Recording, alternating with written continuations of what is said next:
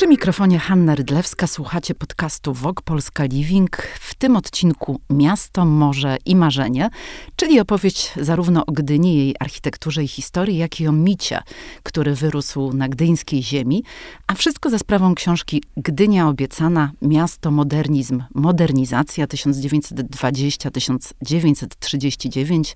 Jej autor pisarz, publicysta, krytyk, a z wykształcenia architekt Grzegorz Piątek jest dzisiaj naszym gościem. Cześć. Cześć, dzień dobry Państwu. Otwierasz swoją książkę tym, że Gdynia to miejsce nowych początków. Gdynia w okresie międzywojennym to było takie miejsce, do którego można było uciec przed e, potencjalną sprawą sądową, przed obyczajowym skandalem albo przed kłopotami natury politycznej. I mimo, że nie była to metropolia, to w Gdyni każdy był skądś. To prawda i myślę, że nawet do dzisiaj po 100 latach Gdynia ma taki posmak, taki powiew miasta nowego. E, I znam wiele osób, które chciałyby uciec do Gdyni i zacząć od nowa. E, ma, ma do dzisiaj taki, e, taką renomę miasta nowych początków, jest miastem nowym, jak na polskie miasta, zwłaszcza te duże, a wtedy była zupełnie od zera powstającym miastem, które w ciągu kilkunastu lat urosło stukrotnie, z 1200 do 120 tysięcy mieszkańców i rzeczywiście każdy przyjeżdżał, przyjeżdżał tam skądś. Można było się nie przejmować, kim się było przedtem, co myślą rodzice, co myśli ksiądz, co myśli policja. I też Polska jako kraj i Polacy jako społeczeństwo zaczynali tam wiele rzeczy od nowa. Przede wszystkim Polacy do tej pory w ogóle nie zajmowali się morzem. Nie było turystyki morskiej, handlu morskiego. Polacy nie żeglowali raczej, nie handlowali z innymi krajami i e, nie mieli odkrywców wielkich, żadnych swoich Kolumbów ani e, Magellanów. I Polska wychodziła na morze poprzez Gdynię, a przez to na, na, na, na, szeroki świat. Ciekawa jest koncepcja takiego nowego człowieka, który miał się narodzić w Gdyni, bo Gdynia to miasto z morza i tam miał powstać, zostać ulepiony ten człowiek z morza, czyli człowiek, który miał się różnić, jak rozumiem, od tego wychowanego w kulturze e, chłopskiej i zaściankowej chłopskiej, ziemiańskiej. No właśnie, to miał być człowiek przedsiębiorczy, światowy, śmiały, E, innowacyjny i rzeczywiście Gdynia przyciągała takie jednostki. E, właśnie i, i fachowców, i um, właśnie w tych zupełnie nowych dziedzinach morskich, e, inżynierów, architektów, o których dużo dość piszę w książce, ale też tysiące, tysiące zwykłych ludzi, którzy szukali pracy, szukali odmiany losu na takim najbardziej bazowym poziomie. Musimy pamiętać, że, że Polska przedwojenna to kraj, który się nie wyleczył nigdy z masowego bezrobocia, z tej wiejskiej nędzy i Gdynia przyciągała tych ludzi, przede wszystkim z Pomorza, z Poznańskiego, z dawnego zaboru pruskiego, bo to były najłatwiejsze kontakty, najłatwiejsza też komunikacja. Trzeba pamiętać, że żeby się dostać przed wojną z Gdyni do Warszawy, trzeba było jechać całą noc pociągiem. Jechało się co najmniej 7 godzin, takim najdroższym, najlepszym pociągiem, takim pendolino nocnym, można powiedzieć. A z innych zakątków kraju, z Lwowa, czy z Krakowa, czy z, czy z Wilna, to już w ogóle była wielodniowa wyprawa.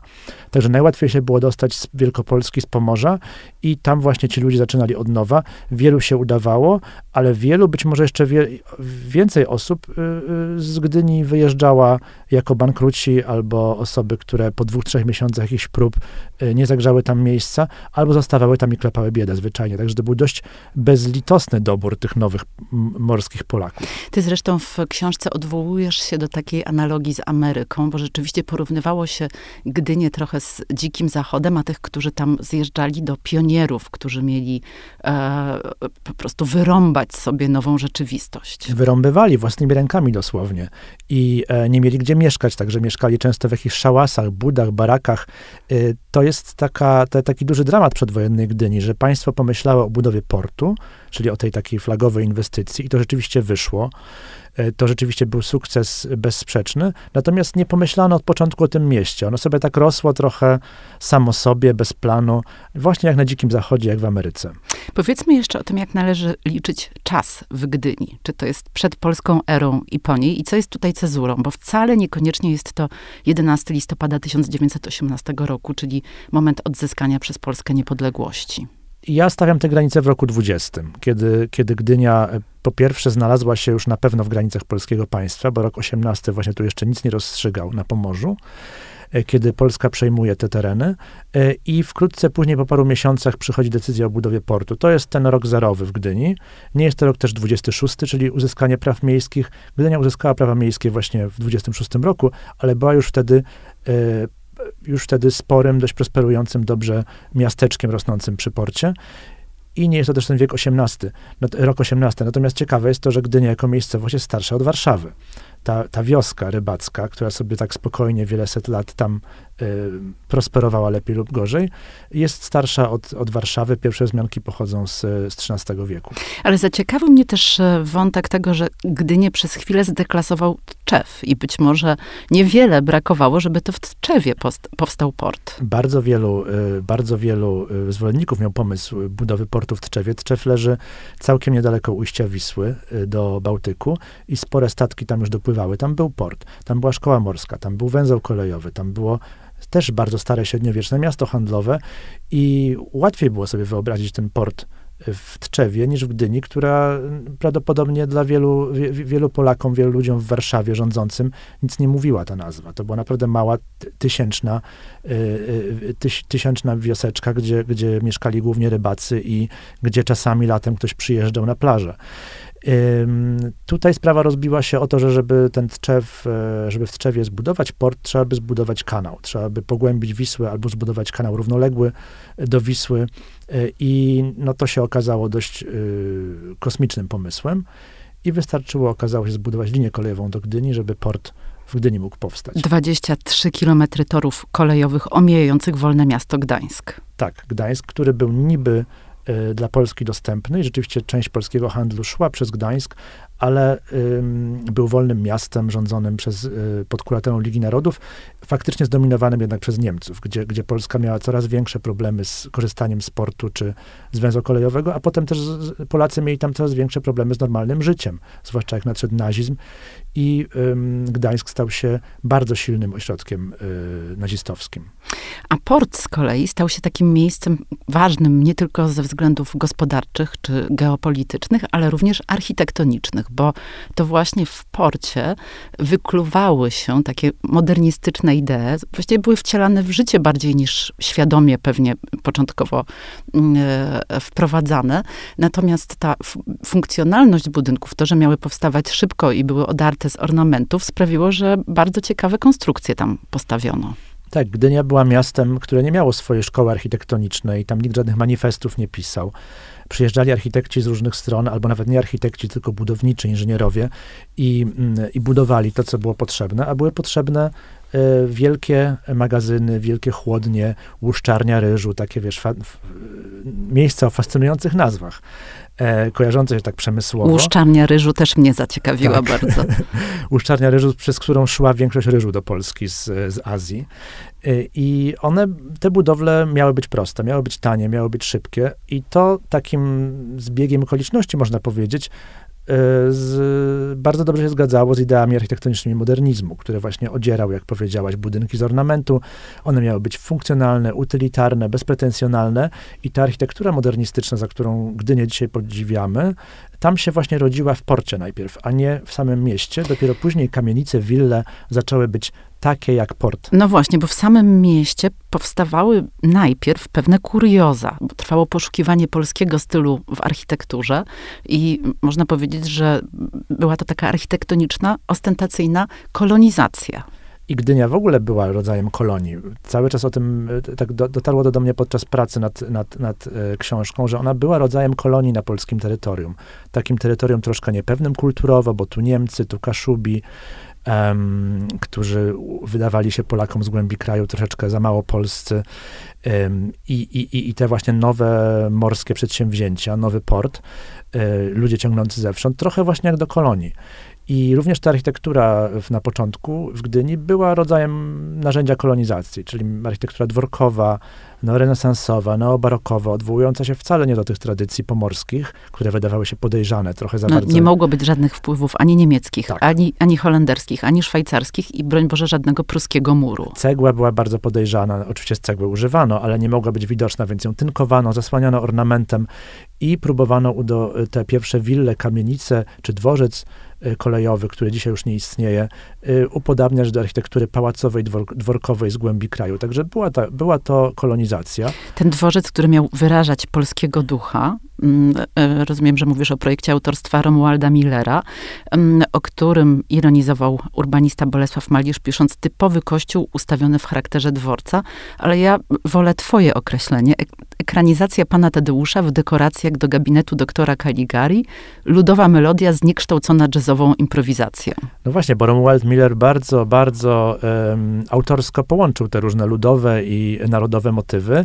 E, ta budowla miała dość dziwaczne proporcje, właśnie miała taką dziwacznie, dziwaczną, wyciągniętą główną nawę, przypominającą kościół bardzo pękate kolumny przy tym, także trochę to wygląda, przypominało polską architekturę historyczną, ale, ale, ale kolaż te, tych różnych motywów, e, zniekształcony, jakby widziany trochę w krzywym zwierciadle, jakieś zniekształcające szkiełko. Bardzo ciekawy budynek, który przestał istnieć. Ten dworzec, który mamy dzisiaj, który też podziwiamy, bo ma wspaniałe dekoracje. Polecam wejść do McDonalda na dworcu, nawet jeśli ktoś nie wchodzi do McDonalda w Gdyni, e, żeby zobaczyć dekoracje z lat 50., um, mozaiki, natomiast ten przedwojenny dworzec e, przestał istnieć w czasie wojny. Był jednym z nielicznych w gdyńskich gmachów, którego wojna, które wojna zniszczyła i e, możemy go tylko na zdjęciach i na opisach e, podziwiać, poznawać dzisiaj. Super interesujący dla mnie wątek z twojej książki to też związki z Gdynią Stefana Żeromskiego. Przyznaję, że nie wiedziałam o nich, a może po prostu o nich nie myślałam. No bo kto się interesuje Żeromskim? No, pewnie uczniowie w szkole. Bo muszą, prawda? Przedwiośnie kto się z nas zagłębia. i tak dalej. Ale piszesz, że Żeromski pokochał Bałtyk, ale nie polubił Gdyni. Nazywał ją dziurą mizerną i dość brudną, a jednak do niej jeździł. Jeździł, jeździł, bo był y, gorącym zwolennikiem polskości Pomorza i, i on też był inspiracją dla wielu z tych kolonizatorów, tak zwanych, którzy w pierwszych latach do Gdyni na Pomorze zjeżdżali, inwestowali tam pieniądze pod hasłami tak zwanego powiększania po, po, polskiego dorobku na Pomorzu. Żeromski agitował za, w plebiscytach e, za, za, za, Polską, kiedy, kiedy decydowała się przynależność konkretnych terenów do, do Polski, ale rzeczywiście Gdynia go zmęczyła. Ta, jeszcze ta wioskowa Gdynia z 20-21 roku. E, potem już jeździł tylko na Hel. Tam, tam jednak się lepiej czuł. Ale kochał morze, kochał Bałtyk. No i twierdzisz, że to on sakralizował Gdynię w jakimś sensie. Książką Wiatr od morza, która była bardzo popularna i nakład rozszedł się ten pierwszy w trzy tygodnie. Tak, on, on zapłodnił wyobraźnię Polaków, można powiedzieć. I no, no może nie milionów, bo, bo miliony nie czytały książek. No, 10 tysięcy nakładu. 10 tysięcy nakładu. Bardzo przyzwoicie. Bardzo przyzwoicie w ciągu roku nawet na dzisiejsze warunki.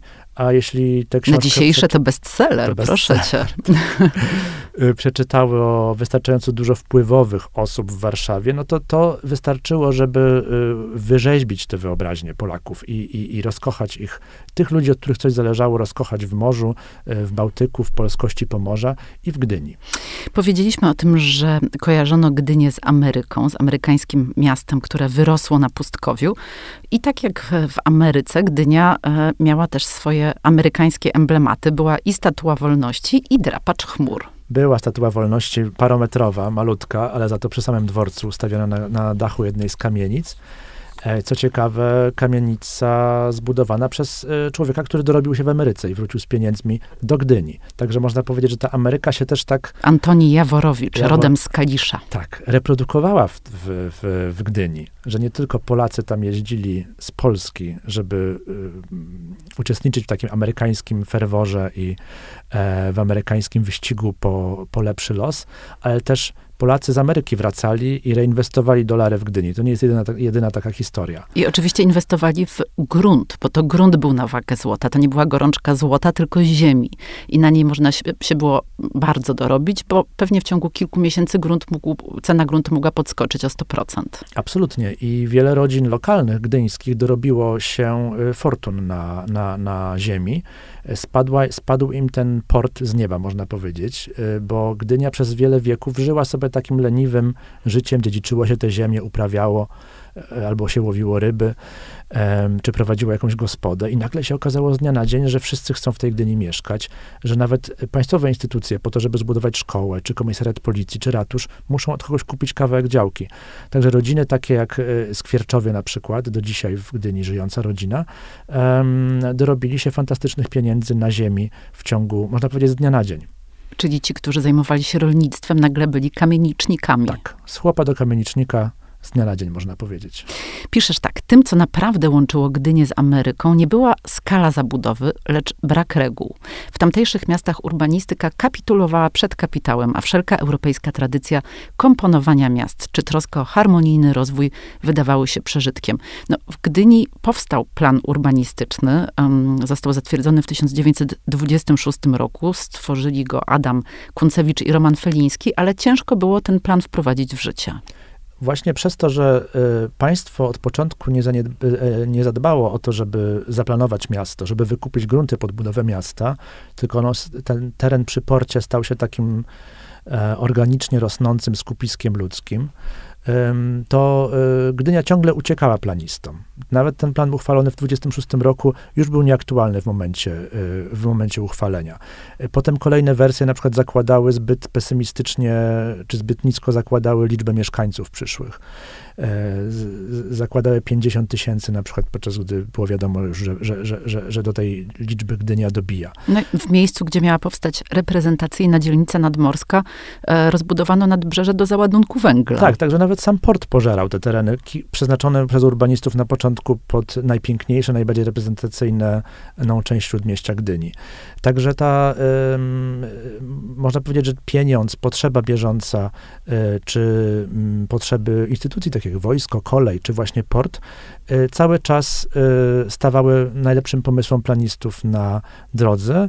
I to, co dzisiaj podziwiamy w Gdyni, to takie harmonijne śródmieście, bardzo harmonijnie zabudowane, wygodne, dość dzielone, y, no, ono jest właściwie efektem pewnej wielodziesięcioletniej ewolucji. Natomiast to, co, czyli, czyli już, w naszych czasach, natomiast przed wojną, no to był chaos. To naprawdę robiło dość na, na, na, pra, na prawie wszystkich y, świadkach, których, do których świadectw dotarłem, dość ponure wrażenie. No mówisz o szczerbatych ulicach, bo tak. niektóre domy um, zostały zbudowane tylko do pierwszej, drugiej kondygnacji. Tak, domy niedokończone, gdzie, gdzie, na przykład właśnie budowę tych kolejnych pięter odkładano na później. Domy bez wykończonych elewacji, bo najważniejsze było, żeby te ściany postawić i dach i szyby włożyć i tych domów używać i zarabiać. Domy też wyrastające bardzo wysokie wprost ze zboża. To na okładce książki zresztą widać taką sytuację, gdzie sześciopiętrowa kamienica wyrasta prosto ze zboża i te luki w zabudowie bardzo długo się, bardzo długo się wypełniały. Jeszcze długo po wojnie, jeszcze w naszych czasach, a przez to, że nie złapano od początku tego rozwoju e, w garść, to zdarzały się takie kuriozalne sytuacje, że miasto na przykład jakieś ulice wytyczało, wodociągi budowało, ale nikt nie budował przy tych ulicach domów, bo tam już działka była za droga, więc inwestorzy woleli budować gdzieś w polu właśnie, w kapuście, przy błotnistej dróżce, bez wodociągu i bez kanalizacji, a te działki już uzbrojone, przygotowane pod urbanizację stały długo odłogiem. Kamienna Góra to jest chyba ta część Gdyni, gdzie udało się bardziej konsekwentnie zrealizować założenia urbanistyczne.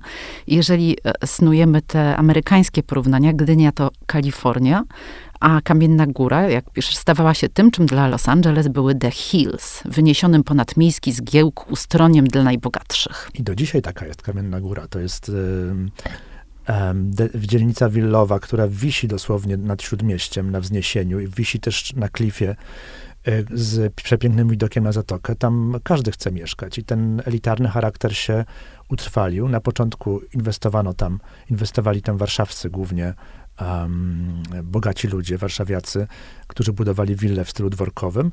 No a potem zaczęły już powstawać modernistyczne kamienice, pensjonaty, ale do dzisiaj ta kamienica zachowuje taki kameralny e, charakter. Jest e, willowym, można powiedzieć, takim willowym przedmieściem w środku miasta. No i nawiązuje wprost do koncepcji miasta ogrodu, bardzo popularnej na początku XX wieku. Tak, tam są nawet, jak się dobrze przyjrzeć na mapie, takie gwiaździste place, zupełnie jak w schemacie miasta ogrodu, tym angielskim, XIX-wiecznym.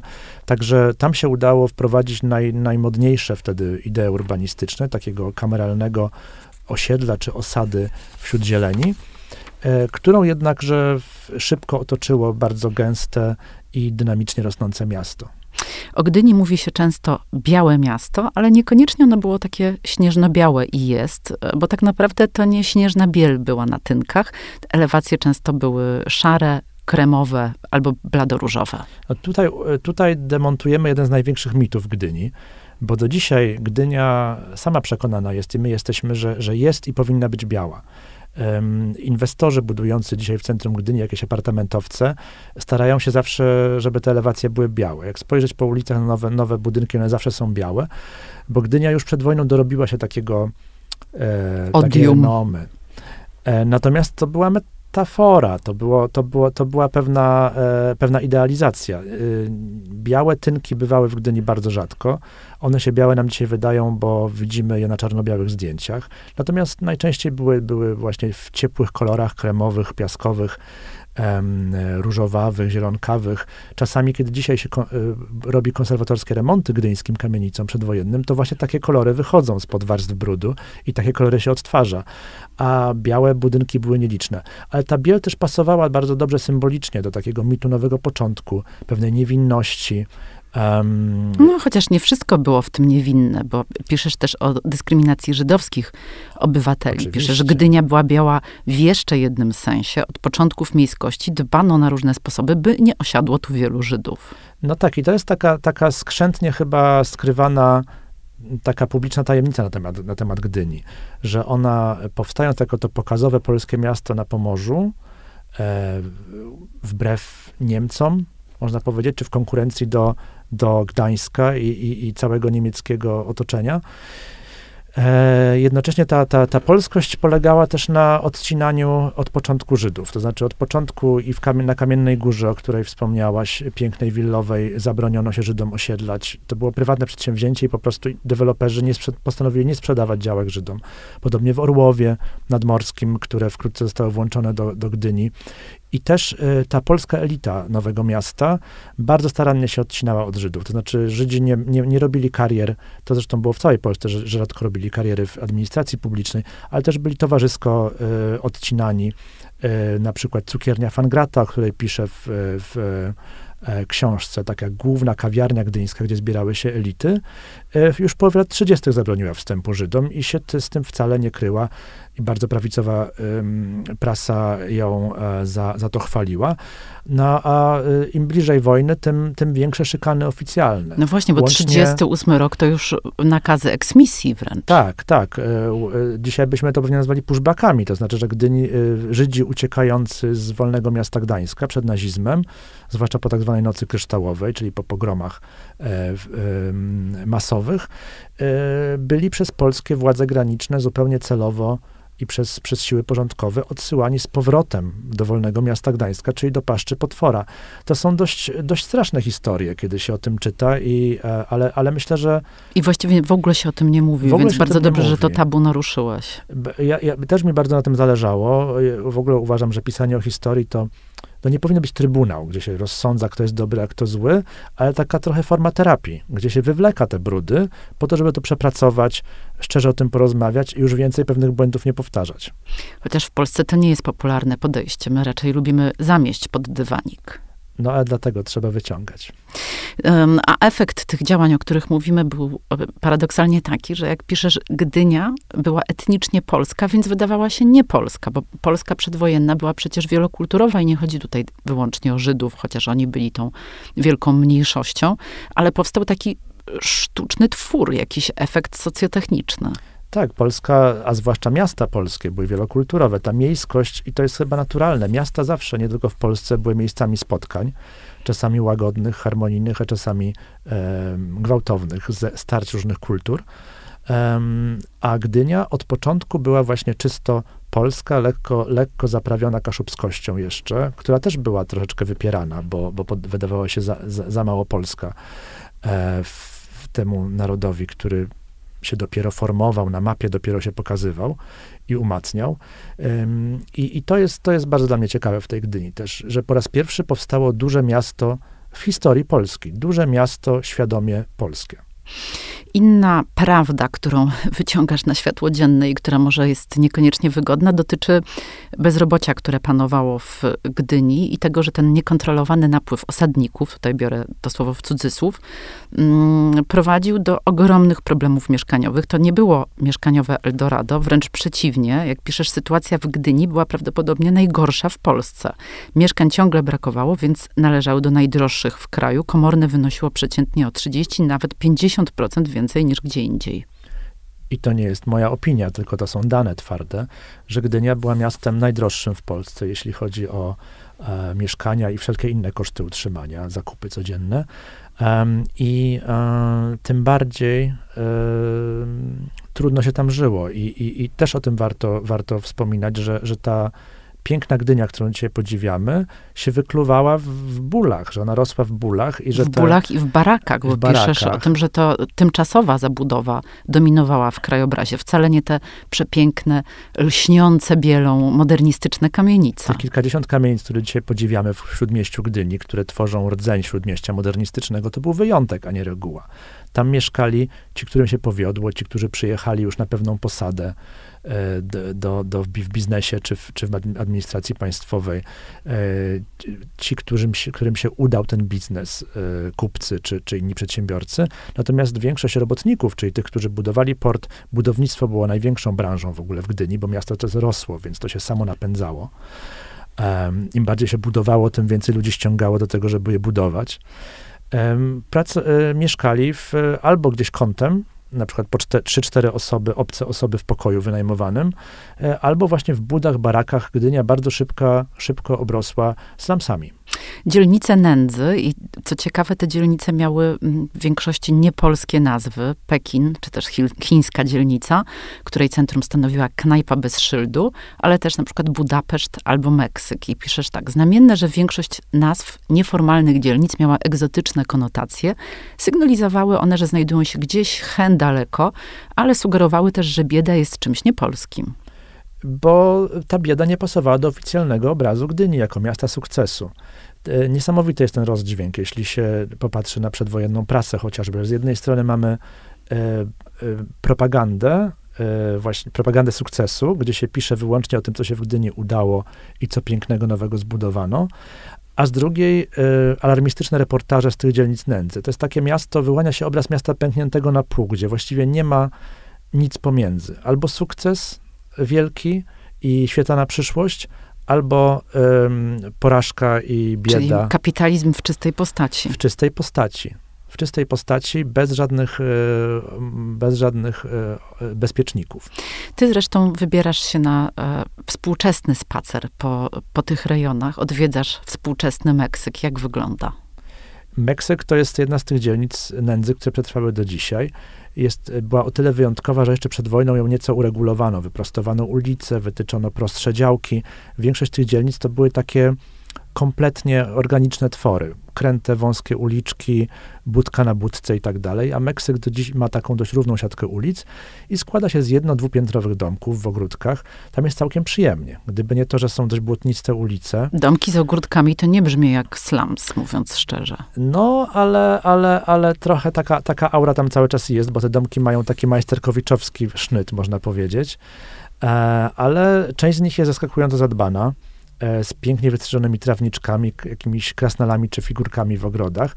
Także jest to pewnie całkiem miłe miejsce, zwłaszcza w ciepłej, w ciepłej części roku. Natomiast no pewnie nie chciałbym tam w listopadzie się przez, e, przez błoto do stacji Gdynia-Chylonia przebijać. Myślę, że warto też powiedzieć o inicjatywach, które powstały w Gdyni i miały być odpowiedzią na te problemy społeczne, bo e, powstało Towarzystwo Budowy Osiedli. Alternatywę dla baraków chciała też stworzyć Gdyńska Spółdzielnia Mieszkaniowa, więc e, byli ci, którzy chcieli odpowiedzieć na potrzeby tych mniej zamożnych mieszkańców. Tak, i dużo, dużo miejsca poświęcam temu w książce, bo, bo chcę pokazać, że były drogi wyjścia, że, że, że miasto nie było skazane i my też dzisiaj nie jesteśmy skazani tylko na jakąś taką rzeczywistość dwubiegunową, gdzie można albo totalny sukces odnieść i mieszkać w apartamentowcu, albo się gdzieś gnieździć e, e, e kątem byle gdzie. I rzeczywiście było dużo działaczy, e, polityków, architektów, którzy próbowali coś z tym zrobić. Powstało kilka e, takich kolonii w Gdyni, dzisiaj bardzo niepozornych, bo prze, brzydko ocieplonych, właśnie jak kolonia Gdyńskiej Spółdzielni Mieszkaniowej na Grabówku, czy osiedla Pagedu na Oburzu, gdzie próbowano tym robotnikom, bo to zwykle byli robotnicy, zapewnić um, nowoczesne mieszkania. One były bardzo małe, ciasne, trzeba też pamiętać, ale za to z bieżącą wodą, z ogrzewaniem. Ale łazienka na zewnątrz. Czasami łazienka na zewnątrz była, tak, z oszczędności, bo trzeba było jak najtaniej, ale to i tak miał być awans w, e, z tych właśnie baraków, gdzie na przykład całe kilkutysięczne osiedle slumsów y, wisiało na jednej studni. No to miały być te szklane domy, zdaje się, że nawiążę znów do naszego ulubionego tak. autora literackiego. I, I tu Żeromski rzeczywiście pewnie, gdyby widział, w którym kierunku posz, poszedł rozwój Gdyni, on umarł w roku 25, jeśli dobrze pamiętam, także widział same początki. Pewnie przewracałby się w grobie, bo y, on pisał o tych szklanych domach, a tymczasem Gdynia no, miała szklane domy, ale tylko dla najbogatszych. A nieliczni tylko próbowali te mieszkania biedniejszej części społeczeństwa dostarczyć po jakichś przystępnych cenach i w um, godziwych warunkach życia. Przy okazji mówienia o osiedlu Pagedu, warto powiedzieć o Helenie Morsztynkiewicz, bo e, rzadko pojawiają się kobiety architektki w twojej opowieści siłą faktu. Bo ich było bardzo mało w Gdyni. No właśnie. Było kilka dosłownie, na trzy albo cztery architektki aktywne w Gdyni przed wojną. E, I to, to, był, to, to była przede wszystkim Morsztynkiewicz, y, Morsztynkiewiczowa jako projektantka Pagedu i um, Eliza Unger, która zbudowała trochę, trochę budowli um, komercyjnych w porcie, biurowców, kamienic. A Morsztynkiewiczowa była ciekawa właśnie ze względu na to, że próbowała, ona była z Warszawy w ogóle, była związana z ruchem tym społecznym, mieszkaniowym, spółdzielczym, no, była, niesamowitą, niesamowitą kobietą. Z tych strzępków, które o niej wiemy, to wynika. E, działaczką, społeczniczką, urbanistką, e, która... Czy to nie jest bohaterka na książkę? Być może. Mam, mam nadzieję, że ktoś się, może ja, może ktoś inny się za nią zabierze. Zachęcam. Helena Morsztynkiewicz, bo żyła jeszcze długo po wojnie w Warszawie i też tutaj nieco projektowała i działała. A, a tak w ogóle jest jedną z bohaterek Panienc Wilka Iwaszkiewicza, bo pier, pierwowzorem Panienc Wilka były siostry Kurkiewiczówny właśnie, w tym, w tym Helena. E, I, um, I co można o niej powiedzieć jeszcze? Amatorka sportu, świeżego powietrza. No ja nie, nie, wiem, nie wiem, kiedy ona zdążała robić to, co, to, co robiła. Porozmawiajmy może o rozwoju gdyńskiego śródmieścia, bo mówimy mhm. o tych e, rozmaitych negatywnych zjawiskach związanych z takim niekontrolowanym rozrostem miasta, ale lata 30. to jednak to pokryzysowe prosperity pojawiła się tak zwana ustawa Lex Wedel, e, rzekomo stworzona, żeby pójść na rękę rodzinie Wedlów, która miała rozliczne inwestycje związane ze stawianiem kamienic i zakupem działek. No i pojawiły się te wszystkie wspaniałe budynki, o których e, dzisiaj się myśli, e, pisząc i mówiąc o Gdyni, na przykład mieszkalny bankowiec przede wszystkim bankowiec. To jest taka ikona przedwojennej Gdyni.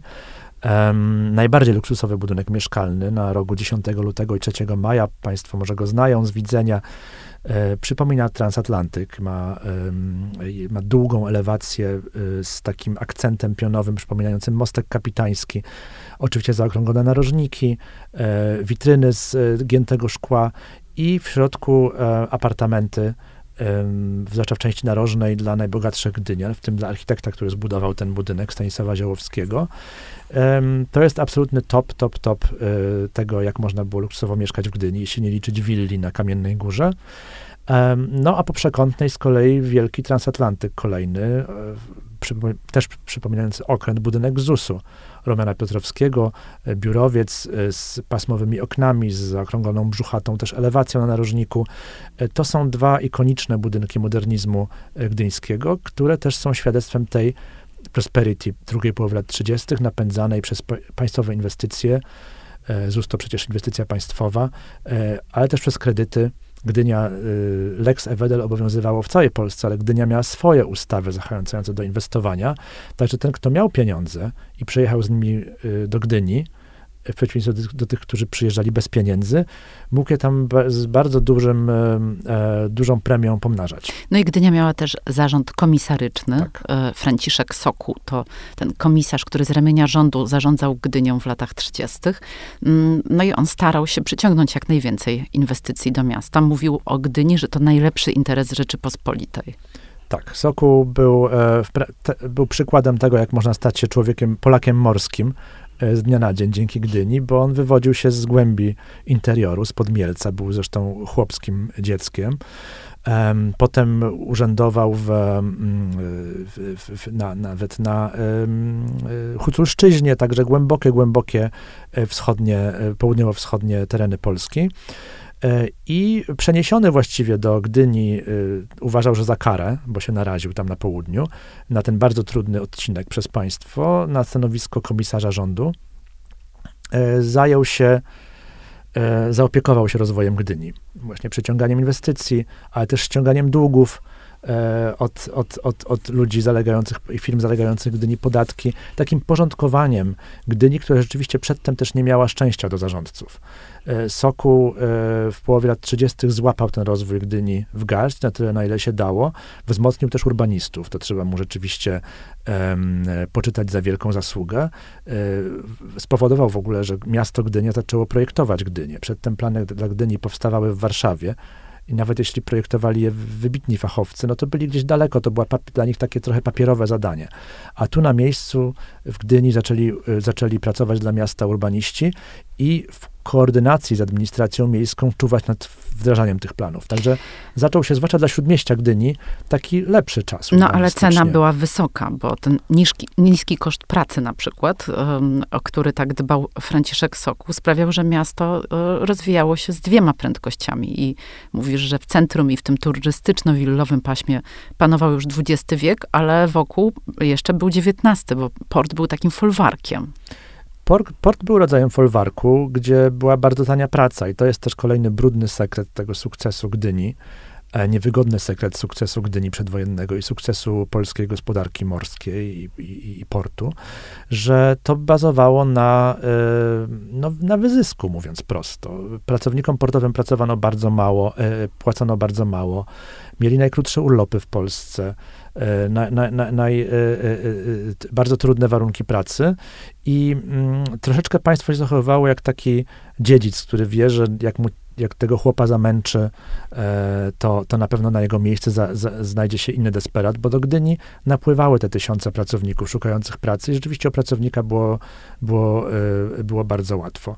Także ten, ta przepaść między e, pięknym, nowoczesnym centrum, a peryferiami, w których, na których żyli z dnia na dzień robotnicy czy bezrobotni, nie znikała wcale. Jak piszesz, dzielnica nędzy, e, czarna, nędzna i prymitywna wieś, niedomyta, niedoświetlona i zamieszkana przez anonimowy, w domyśle ciemny i niebezpieczny lud. Tak, tak, tak były postrzegane, e, tak, tak były postrzegane te dzielnice przez, przez wielu ludzi sukcesu, którzy jakby godzili się z tym, że tak musi być żeby Gdynia mogła prosperować, musi być ten wyzysk, muszą być te ofiary.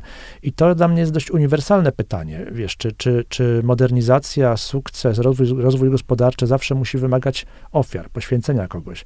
I to się w historii Polski powtarzało wiele razy. To mówimy o planie sześcioletnim w pierwszych latach PRL-u, kiedy wyciskano z ludzi, bez, państwo wyciskało z ludzi bezlitośnie pracę, żeby kraj odbudowywać i uprzemysławiać. Mówimy o reformach Balcerowicza, Y, co, co, co, jakiś czas powtarza się taka, taka mądrość, że, no, że muszą być te ofiary, żeby popchnąć kraj do przodu. Czy rzeczywiście muszą?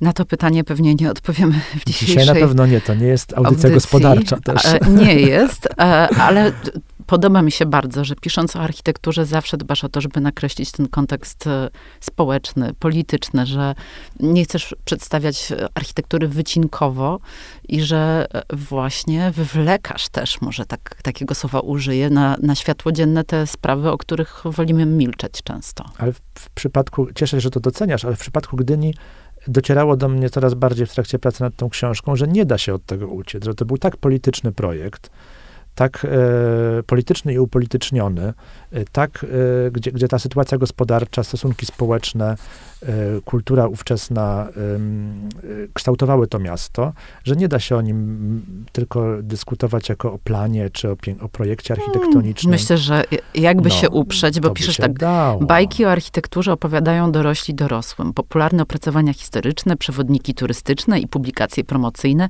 pokazują przecież równie wycinkowy obraz. To historia wybitnych przykładów, wyjątków, gmachów władzy, świątyń, przestrzeni kultury czy konsumpcji, a w przypadku architektury mieszkaniowej domów i mieszkań elit, od królewskich pałaców po rezydencje milionerów.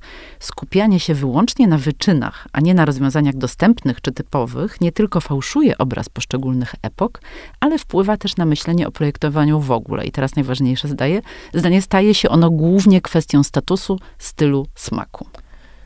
I tak tak, tak mi się wydaje, że tak jest, że, że, że jeśli historię architektury widzimy właśnie jako te wybitne przykłady wyłącznie i wiesz, taką, taki encyklopedyczny przelot przez pałace, rezydencje, katedry i, i opery, no to też mm, to nasze widzenie współczesności jest wycinkowe, bo my się zaczynamy też wtedy skupiać współcześnie na ikonach, a nie na tym, że architektura służy, y, że ona dla kogoś powstaje zawsze, że, że ona też może służyć rozwiązywaniu pewnych problemów, zaspokajaniu pewnych bardzo codziennych potrzeb, że to właściwie jest jej główna rola.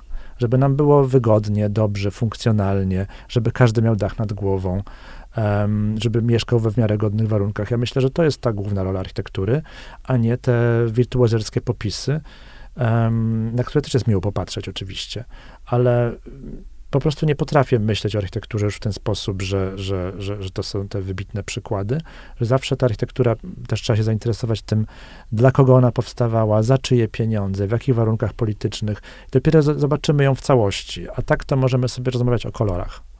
O kolorach. O guście. O kolorach i guście to w innym programie. Grzegorz Piątek był Państwa i moim gościem. Bardzo Ci dziękuję za wizytę. Dziękuję. U nas w studiu WOK Polska Living. Stawiam kropkę i słyszymy się w kolejnym odcinku. Música